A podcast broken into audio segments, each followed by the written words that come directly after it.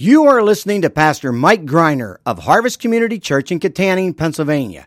We pray that you will be challenged today as you listen to a sermon entitled The Big Story, recorded on July the 2nd, 2017.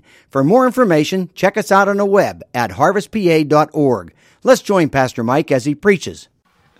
Well, if you would open your Bibles to Mark chapter 4, and if, you, if you're reading, it says verses 9 to 12, 23 to 25, and 33 and 34. That's an odd collection. You can see I've picked about the chapter, and that this is going to be, an, uh, I, I, suppose, a, a, bit of a unique sermon for that reason, because um, Jesus says he drops these little, these little hints into the middle of all these parables that there's a bigger something happening, that there's a bigger story going on, that there's something he's not telling us. And what I like to do is explore um, what he's not telling us, um, but is telling us that's in the middle of um, Mark chapter 4.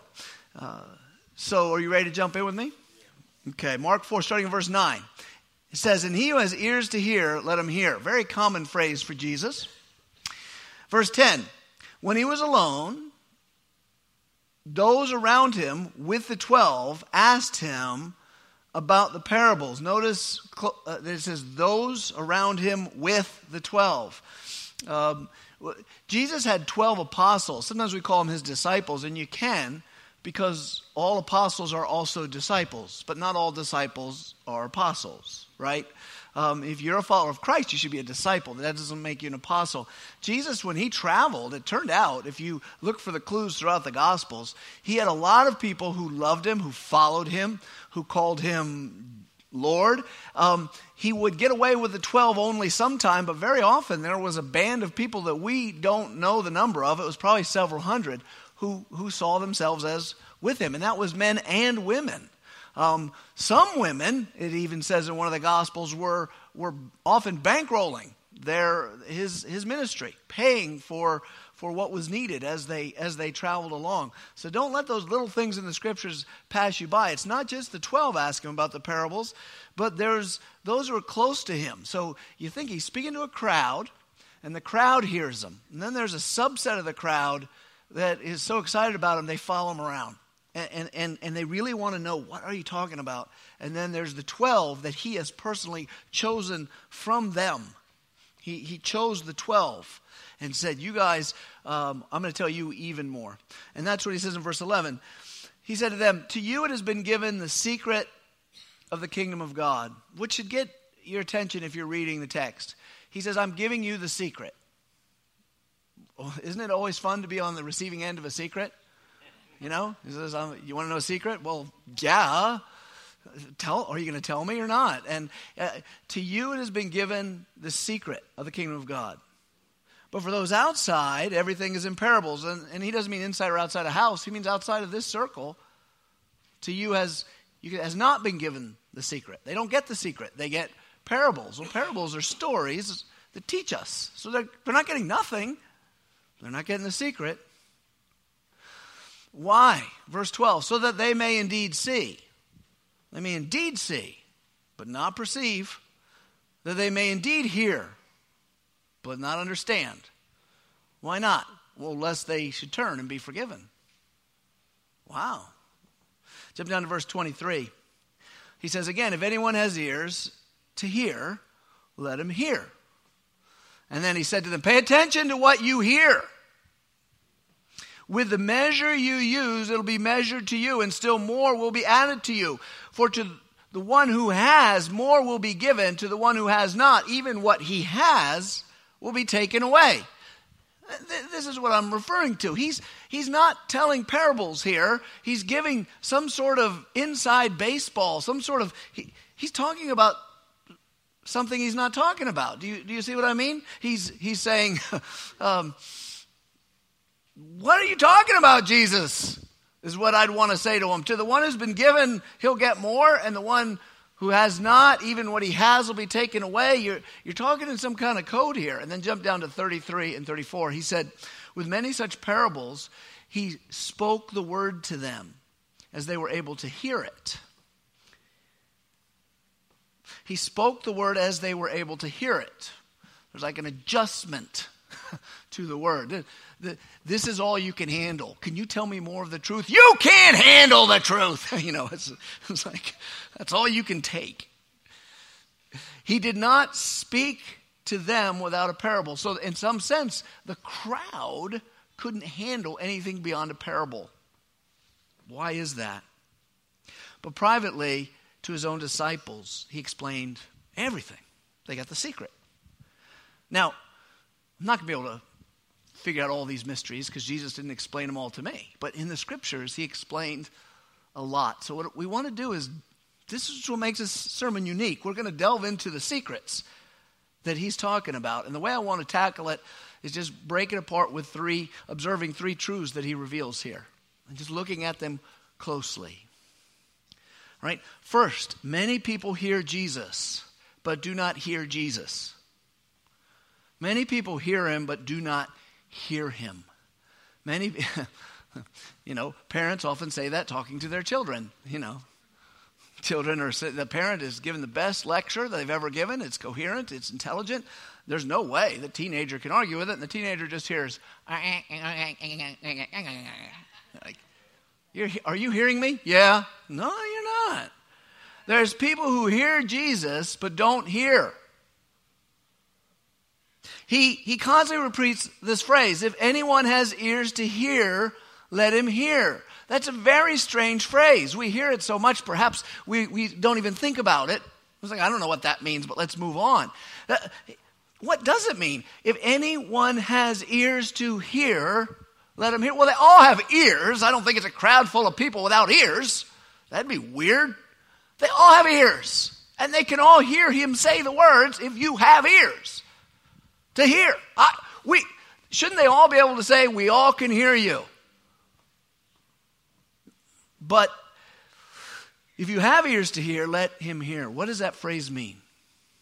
If you had to put that in your own words, let me put it in my own words. I think, it, I think I'm certain he's saying, I've told you something very important.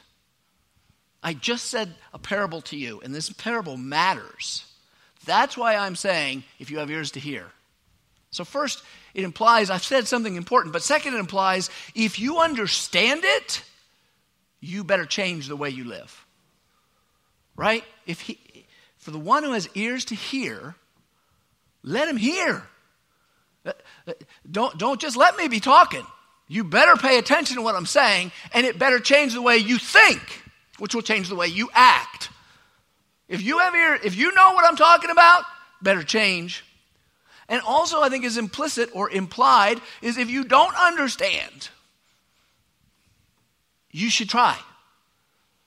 Like he just told a parable. I have no idea what he was talking about. Well, let him who has ears to hear. I wonder if, if that's what caused many of his disciples and the apostles to come up and say, Could you explain that to us? We have ears to hear, and we have no idea what you're talking about throwing seeds on the ground. What a, what's the deal?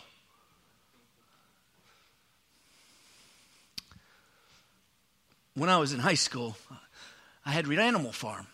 I loved Animal Farm. A lot of people don't like Animal Farm. I didn't like most of the books I had to read in high school. Can I tell all high school teachers here what the heck's going on with American Lit? Why do you make us read that stuff?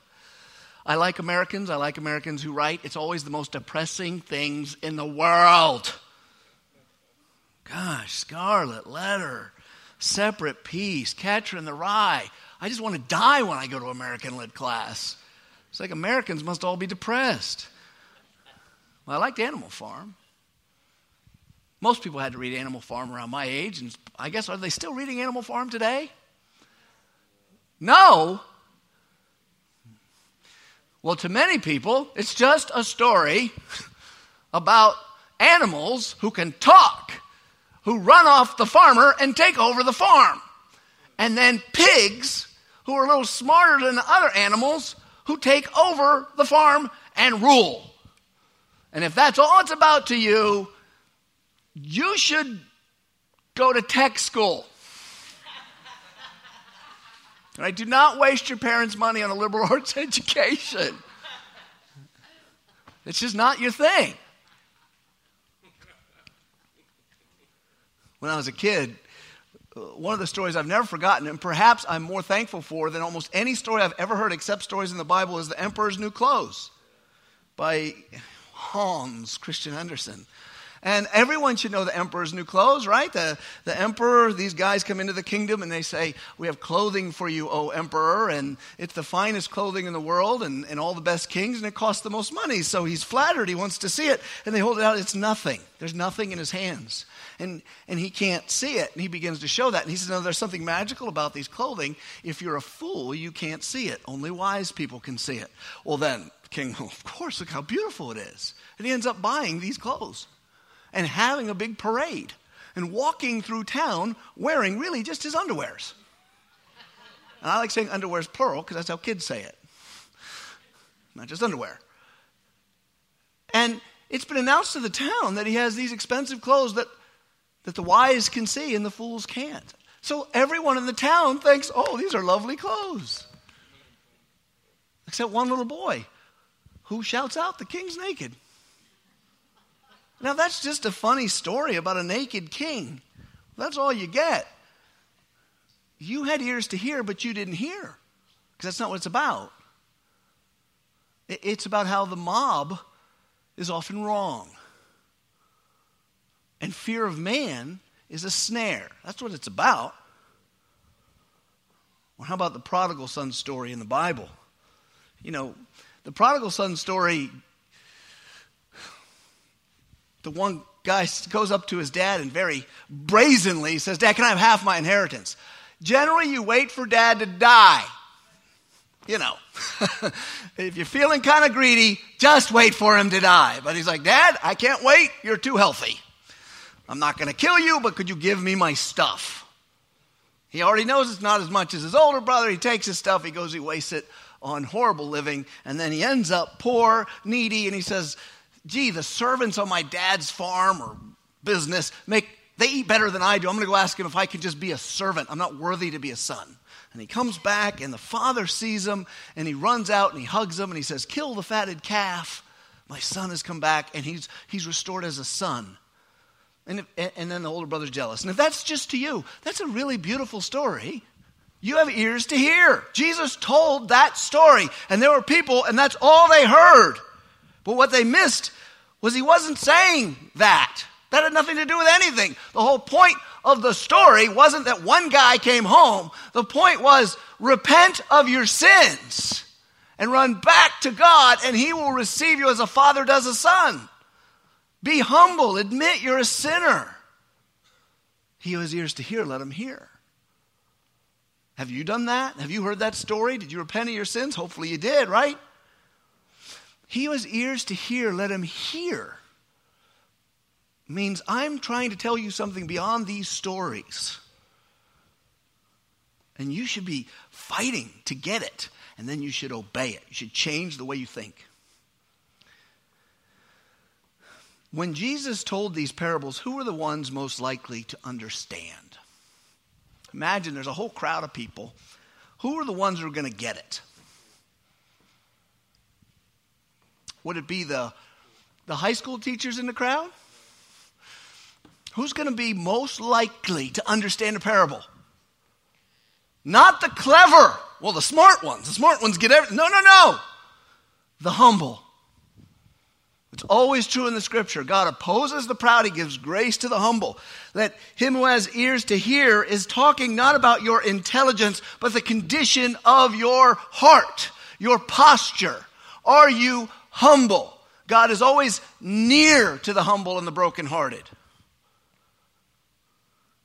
So, who hears this is the humble. And the same, by the way, is true in every gospel preaching church throughout the world at all times. Not everyone hears the sermon who hears the sermon. Not everyone hears. Everyone can sit in the room. But not everyone hears. Not everyone changes what they think when they hear the Word of God preached. But the humble do, right? Okay. then we get verse 23 and 24. He says, If anyone has ears to hear, let him hear. And he said to them, Pay attention to what you hear. Okay, so now he's adding to this. This is abstract, isn't it? Don't worry, we're going to get to story soon because we all need story. But, right? This is the abstract stuff he put in between the parables of chapter 4. It's like the mortar between the bricks. He just throws these statements in. He's like, Everyone who has ears to hear, let him hear. Okay, we got that. And then he says this pay attention to what you hear. So now he's elaborating on his own statement. If you're wondering, why do you keep saying he who has ears to hear, let him hear?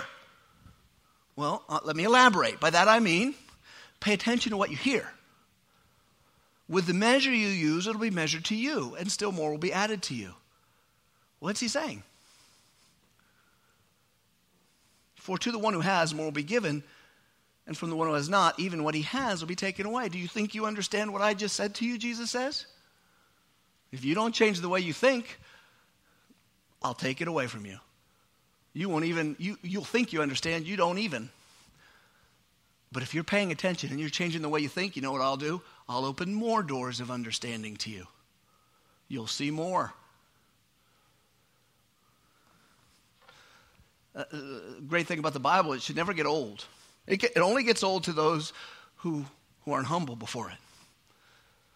I mean, if, if, if you say, oh, no, we're going through the Gospel of Mark, I've read that before. Okay, you, you better pay attention to what he says. Because the Gospel of Mark will bring you treasures every year of your life if it's the only gospel you read and you read it every year. If you receive, you get more. Where are you right now? How are you doing? Think about your own life, your own brain. When you're hearing the Word of God, do you have ears to hear? Are you paying attention to the Word? Okay, so that was all the first observation. Is many people hear Jesus but do not hear him. I don't want that to be me. You don't want that to be you, do you? You can answer that, do you? No. no. Okay, good. Second observation to make. Normally, my first observation is always the biggest. This sermon, the last one's the biggest. These are the smaller ones. Jesus gave specialized training to his closest disciples, equipping them for future ministry. And I'm not sure what the application of this is, I'm just observing that he did it. You know, he, he, he didn't give the same training to everybody. There's no equity here. He didn't just, well, all this is going to be on the internet and you can all get it. He's like, I'm going to tell all of you this, and a lot of you aren't hearing a thing I'm saying. And I can live with that. These 12, they get a ton, and then these other disciples, they're going to get a ton too. Verse 11 again, he said, To those, he said to them, To you it has been given the secret of the kingdom of God. Those outside, they get parables. Again, 33 and 34. With many parables, he spoke the word to them as they were able to hear it, but he did not speak to them without a parable, but privately he explained everything. Jesus has a multi tier level of instruction. He taught the crowds. He taught the crowds. And then he taught disciples. By the way, that's how it has to be in any Christian world, in any Christian church right? Preacher teaches everybody, but then he'd better be setting aside some people that he has more time for. You think, well, that's not fair. Shouldn't we all have just as much time with the preacher? First, he's not that impressive. There's a lot more impressive people in the church who could teach you. But second, it's impossible. This is not how God does it. It's really great the way the Bible spells out what the church is to be like. We're all to be instructors of one another to one level. There are some called to be teachers and preachers, but all are called to exhort, to instruct, to rebuke, to encourage. So uh, that was a, a, rabbit trail. Let me get back to where I was here. Um, so he taught the 12, and the 12 get the most intense training, right? You, You might say, well, what about the rest of us? What, what did he tell the 12? I want the secret knowledge. I want the secrets. Right? You don't have to join the Masonic Lodge and rise up to the 33rd power to learn how some weirdness happens. You don't got to get a secret decoder ring. You don't have to join the Mormon temple and wait till your special underwear gets you into the big temple. You don't have to join the Tom Cruise party and I don't know what kind of weirdness that religion, Scientology, does. I want the secret knowledge, he told the 12. Well, guess what? here's the weird part. Before leaving earth, Jesus told this to the 12, and you probably heard this before, but look at it in light of what we're reading. He said, Go therefore and make disciples of all nations, baptizing them in the name of the Father, the Son, the Holy Spirit. And then look at this part teaching them to observe all I have commanded you. All the secrets I told you, tell them. He's saying, all that specialized training I gave you, yes, tell everybody. To which by the way, that, that's how we get the New Testament. The apostles wrote letters. They said, This is all the secret stuff. We have the secret stuff. So when he says, To you it has been given to know the secrets, I will say to you, Christian, now there is equity. You get the same secrets. You get it. But it still leads to a question if Jesus was intending the apostles to just spill after he ascended into heaven, why did he keep so many secrets when he was walking the earth? Do you see what I mean? Are you with me? Do you see the where my question comes from? In three years, I'm gonna, or probably from this point, about two years, I'm going to a cross. I'm dying a cross for the sins of the world. I'm gonna go to the ground for three days. The third day, I'm gonna rise again. I'm gonna meet with you for 40 days. And by the way, there was secret teaching then. You know what Jesus did the 40 days after he was resurrected? He taught his disciples everywhere he was in the Bible, the Old Testament. He taught the Bible for 40 more days. They got more inside knowledge. He didn't teach the crowds anymore that time. He didn't teach unbelievers, only believers. And then he left. But he said, You teach now. Well, if you're going to open up the book of secrets to everybody, why didn't you do it before the cross?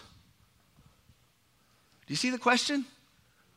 Okay, the answer to that is surprising, and it's gigantic in scope, and it's kind of mind blowing. And I'm going to give it to you right now. And that's number three. Verses 11 and 12 point to the great mystery of God's plan for the entire world. Exclamation point, exclamation point, exclamation point, exclamation point. Let's get back to the idea of story. Human beings need stories. We don't just like stories, we need stories.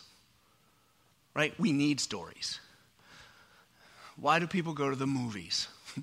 they like stories. Why do people read books? They like stories. Why do people watch television? They like stories. Why do, why do humans like stories?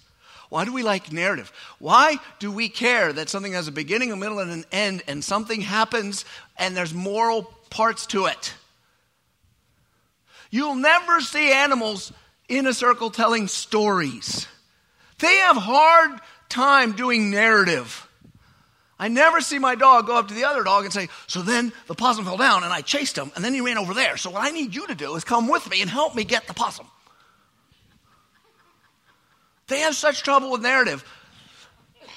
I, I will give a dog a really nice treat. Maybe we're having some kind of meat and he gets a bone and the other one gets a bone. As soon as they're done with that bone, they will come running up just to get a milk bone, a biscuit. And they act like they have never eaten. I'm like, don't you? I just gave you a steak bone. I'm like, I don't do narrative. I don't remember. we are not like the animals. The world is lying to you. We are not biological anim- animals. We are made in the image of God with a bio- biological element to us. And we need stories, we need meaning. All human beings need to know meaning, or they go mad, or they go, they become either licentious, just whatever pleasure I can get, I guess that's why we're here, or they just say, none of it's worth it, I'm jumping off a cliff. We need meaning to stay sane. That's not a, that's, that doesn't happen by biological accident. It's because we have a God. We need story. That's why we like stories. Now, let's take the next step. I'm going to go farther and say, you need to know your story, and you need to know why do I exist on this earth, and what character do I play, and what's the big story? And I'm saying that in these little verses, Jesus is, is just letting a little light shine because he's, he's referring to the biggest story of all. And I'm going to show it to you right now. And I'm going to show it to you in what I can show it to you in about 10 minutes or so. So you may have questions, and there could be a lot more said. But I'm going to show you the biggest story. And it may or may not be the story you expected. And you could have gone to church your whole life. Okay, verse 11 and 12. In 12, he is quoting Isaiah. Isaiah was a prophet who spoke 700 years before Jesus says these words. Isaiah had a very unique calling.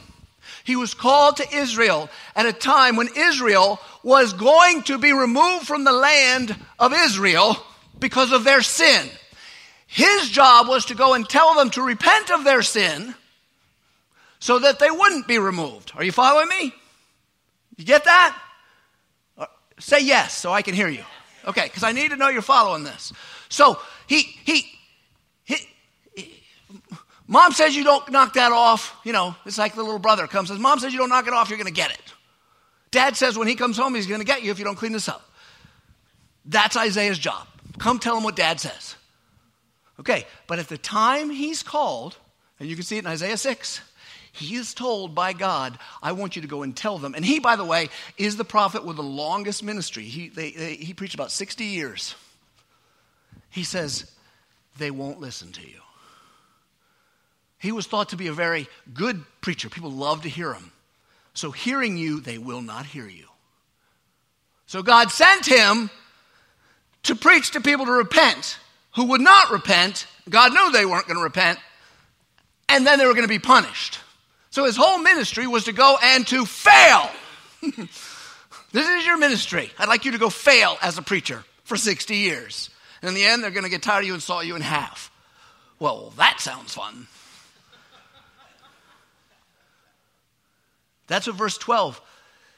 That they, Jesus in 11 and 12, though, here, here's the wild part. Okay, so if that happens, and that did happen, Israel was taken off the land in two parts, once in 722 uh, BC and other at the, at, at, at right around the, the 5 to 600s. When you think BC, you got to go backwards with the numbers.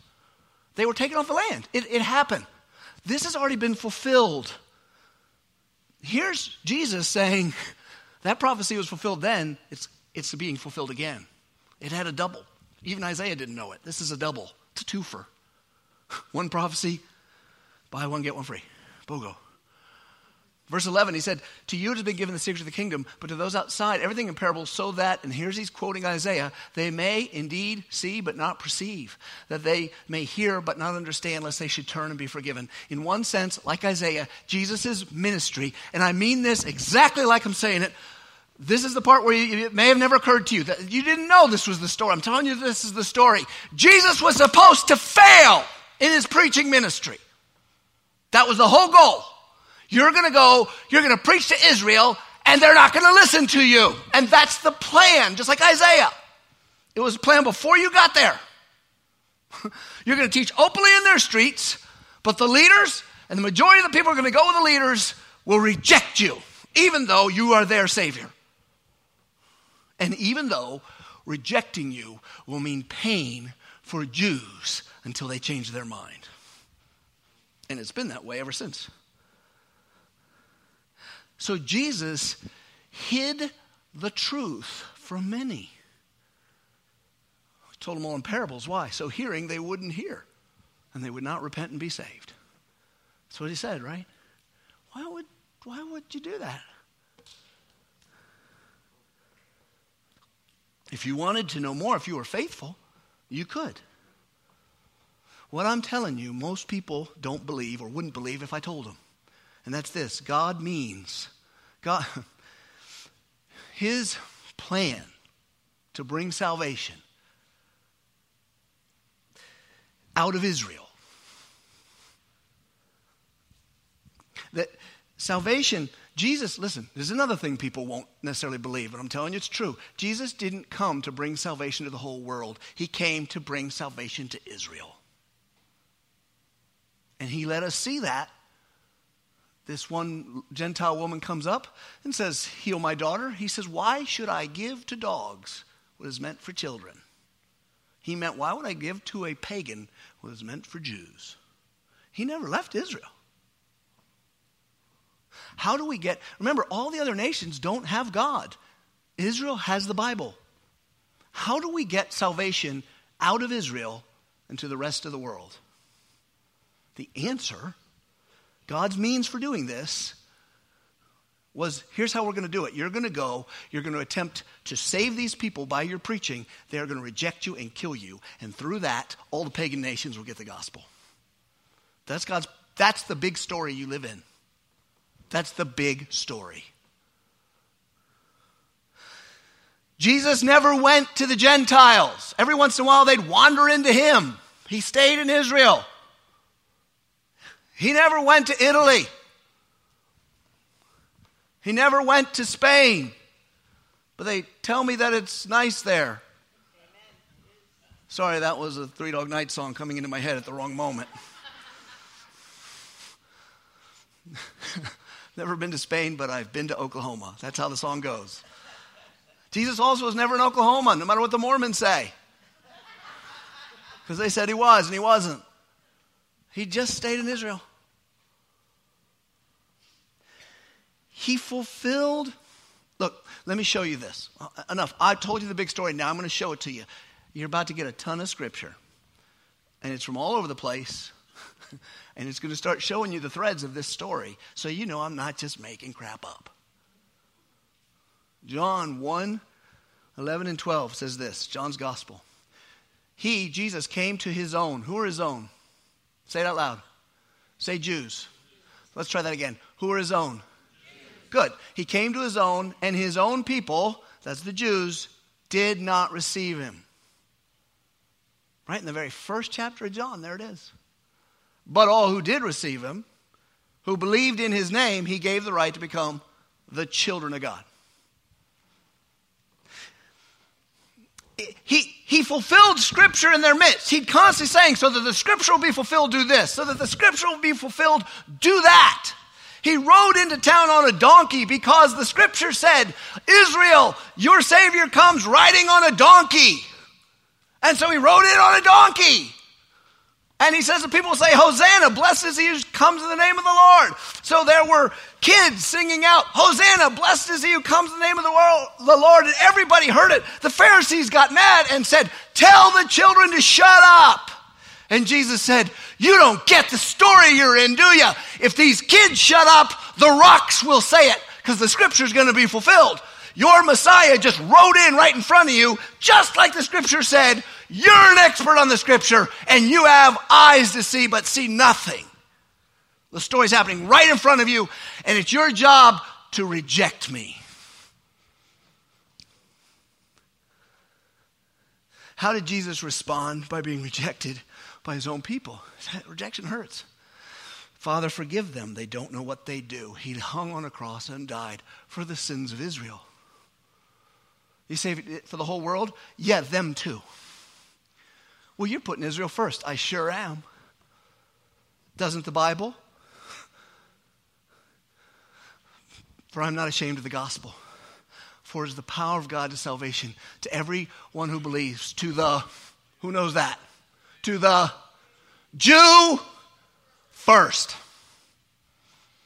To the Jew first. I came to Israel. He didn't come to bring the gospel to the whole world, he came to bring the gospel to Israel. He did specialized training with the 12, and he says, You guys take it to the whole world. It's not my job. My job is to be rejected. Why? If he's not rejected, there is no salvation for you, unless you're a Jew here and then you wouldn't. What, what would have happened, we could ask, and this is hypothetical, we can speculate. What would have happened if Israel had received her king? If the Pharisees oh, always said, Oh, yes, it is you. In some way, Jesus would have to lay down his life because their sins, without the remission of blood, there's no forgiveness of sins. But it also would have been the end of time, most likely. That's all speculation because they didn't. He said, You didn't see the time of your visitation, but it probably would have wrapped everything up all the promises of the Old Testament fulfilled because Israel has received her king, but they didn't. What would happen now that Israel has rejected her king? Sorrow for Israel. The Jews are the most remarkable people in the world. And as Christians, we should have more respect for Jews than, any, than anyone else in the world.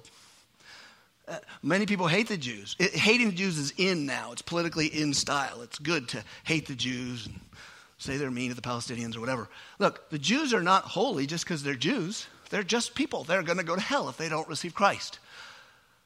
But it's through them salvation comes, so we should respect them more than anyone in the world. And now you might be thinking, what you're saying is crazy. It may sound crazy, but this, trust me, I, if you look into it in the Bible, you'll see what I'm saying is dead on. Why are the Jews still a people? There's only like, I don't know, 15 million of them on the earth. That's it. How many people are in Pennsylvania? That's all the Jews on the earth. They're so blessed. Why do so many artists, why do so many Nobel Prize winners, why do so many of them? I don't know. I think God continually blesses this ethnicity. Why are they still there? Until 1948, they didn't even have a country to live in. No one else just hangs out as a people when there's no country. Why are they so hated? Why have they been persecuted in every nation they've been in, with, with a possible exception of the United States? Uh, God is not protecting the United States because of our track record on abortion. I know that's certain.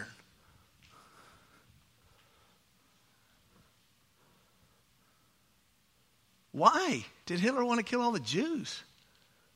I mean, why didn't he go off on someone else? I'm going after the Mexican Italians. Anyone who's Mexican and Italian, I'm taking them down. He could have said that. My whole family's gone.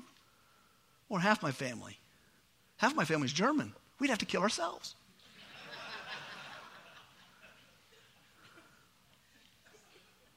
There's never been a people who have suffered more than the Jews.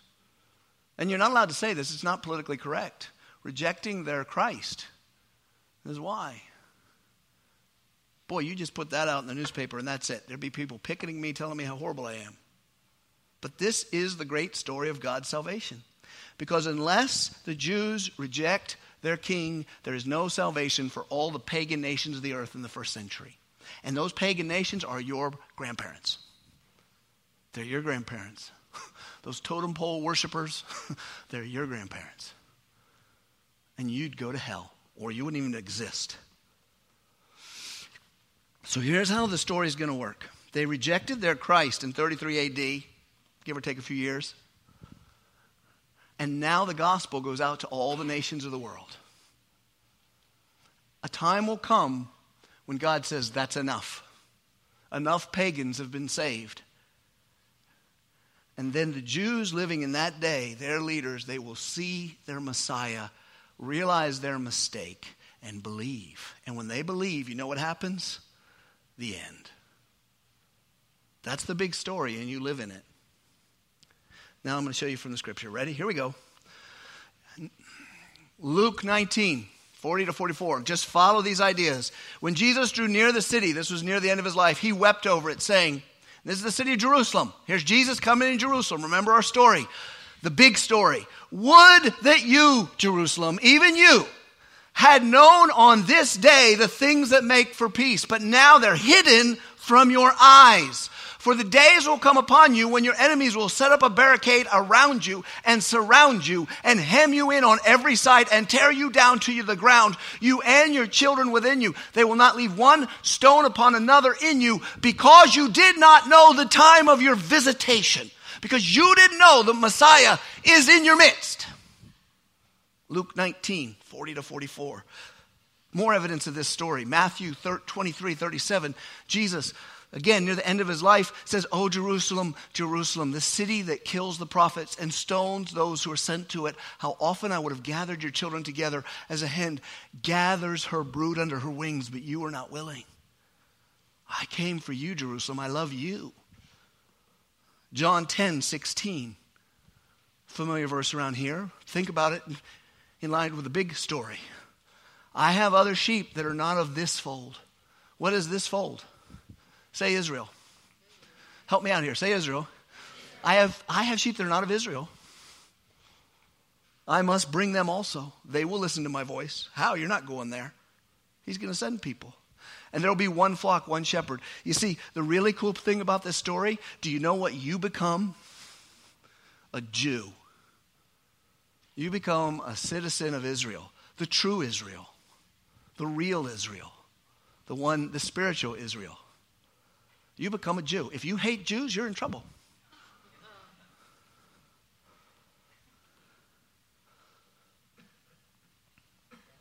Before Jesus ascended into heaven, this is what he said. This is, as far as we know, his last words before ascending into heaven, Acts 1 8. But you will receive power when the Holy Spirit has come upon you, and you will be my witnesses. Where? In Jerusalem, right there at home, and in Judea, where all the Jews are, and Samaria, because there's Jews living in Samaria, and to the ends of the earth. The, he, was, he was laying something on the Jews never knew. Jews didn't travel around the world bringing the, the Bible. Now you do. We're changing the game. Romans 11, 7 to 8. And by the way, if you want to study up, read Romans 9 to 11 many times, and you'll see all this. But Romans 11, 7 to 8. What then? Israel failed to obtain what it was seeking. Israel did not find the righteousness of God because they rejected their Christ. The elect obtained it, which means some of the Jews who were chosen by God, they did obtain it. The 12 and many, there were many Jews who got saved. But the rest of them were hardened. As it is written, God gave them a spirit of stupor, eyes that would not see, ears that would not hear. This is Paul writing decades after Jesus' ministry, saying the same thing that Isaiah said, the same thing that Jesus said.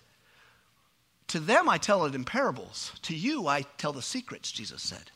Why do you tell them in parables? So hearing they will not hear. So seeing they do not see. Here Paul is giving us more explanation of that.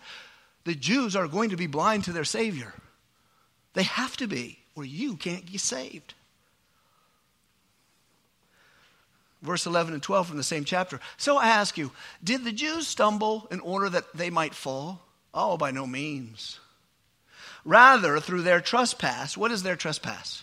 They rejected their Savior. Salvation has come to the Gentiles. That's you. They rejected, so salvation comes to you. And so as to make Israel jealous. Hasn't worked yet. Now, if their trespass means riches for the world, follow this. If their trespass, if them rejecting Christ means I can be saved by grace through faith alone and you can too, And if their failures means riches for the Gentiles, it does. We are co heirs with Christ. We inherit everything. If the Jews had received Christ, I don't get saved. They didn't. They rejected him. So I am rich now in Christ. How much more will all inclusion be? He is. There are some Christians who say, no, ethnic Jews will never come to believe in Jesus. Now just some of them will be saved. Well, what do you do with that verse? What do you do with that? It says they rejected, and now we're wealthy what happens when they receive?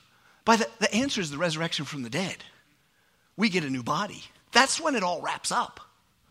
That's when the whole, when mama comes home, game over. And mama's Israel. She ain't home. She's out whoring her out. Romans 11, 15. For if there, this is as plain as it can be, isn't it? For if the rejection means the reconciliation of the world, reconciling who to who? The world to God. Sinners in the world. What will their acceptance mean? That means their acceptance of Jesus is coming. Well, what will it mean? Life from the dead. You read the news, you already know what's going to happen. You already know, you just don't know when. The day is going to come. Right now, the Jews are, are some of the most godless people on the earth. And that's not an insult, it's just reality. They're not religious people in general. Go to Israel, you'll see it. There's a few of them that are very religious.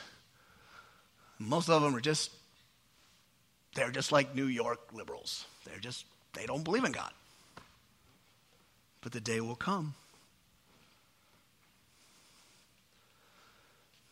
Verse 11, 25 and 26 of Romans, lest you be wise in your own sight.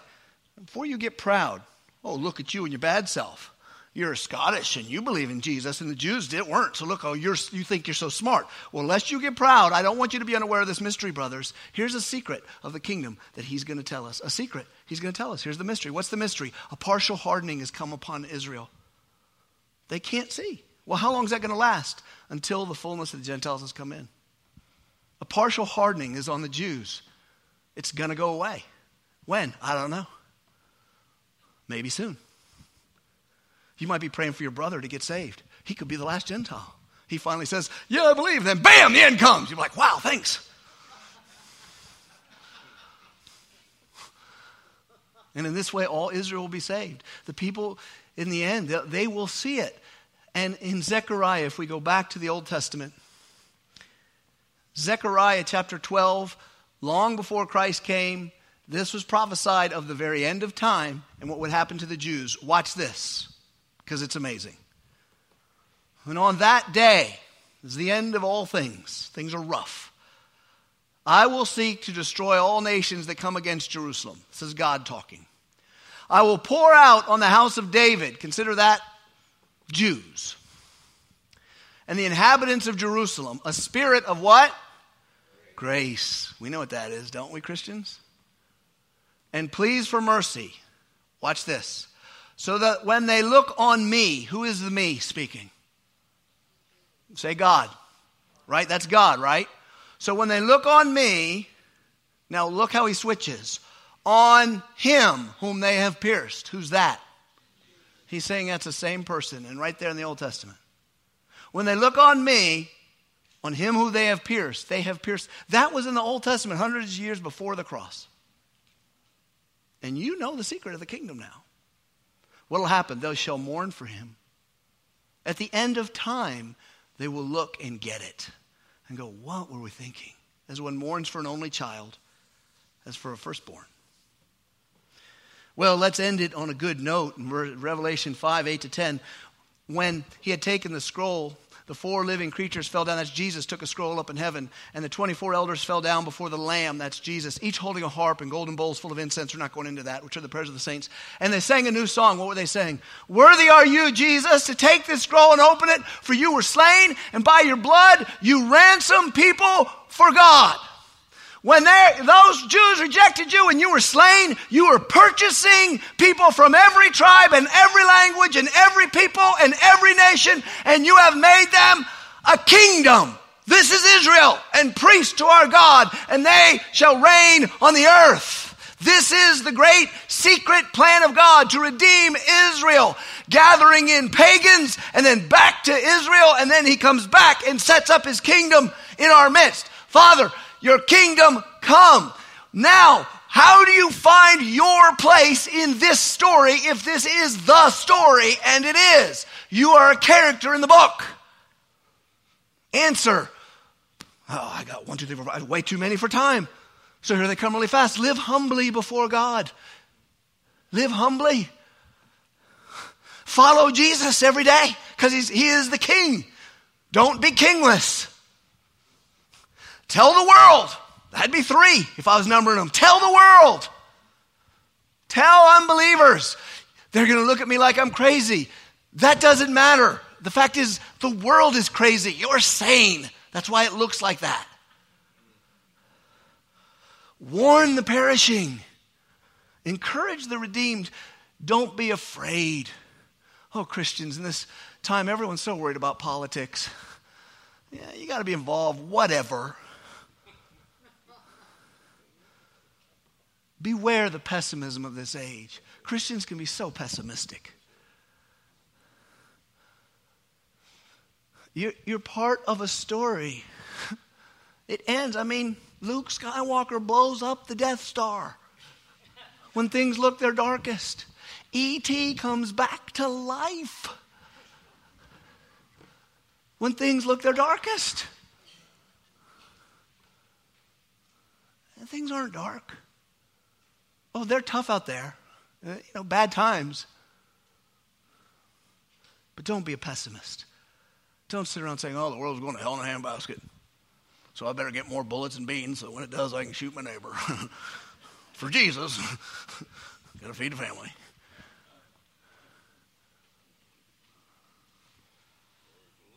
Has God not been good to you?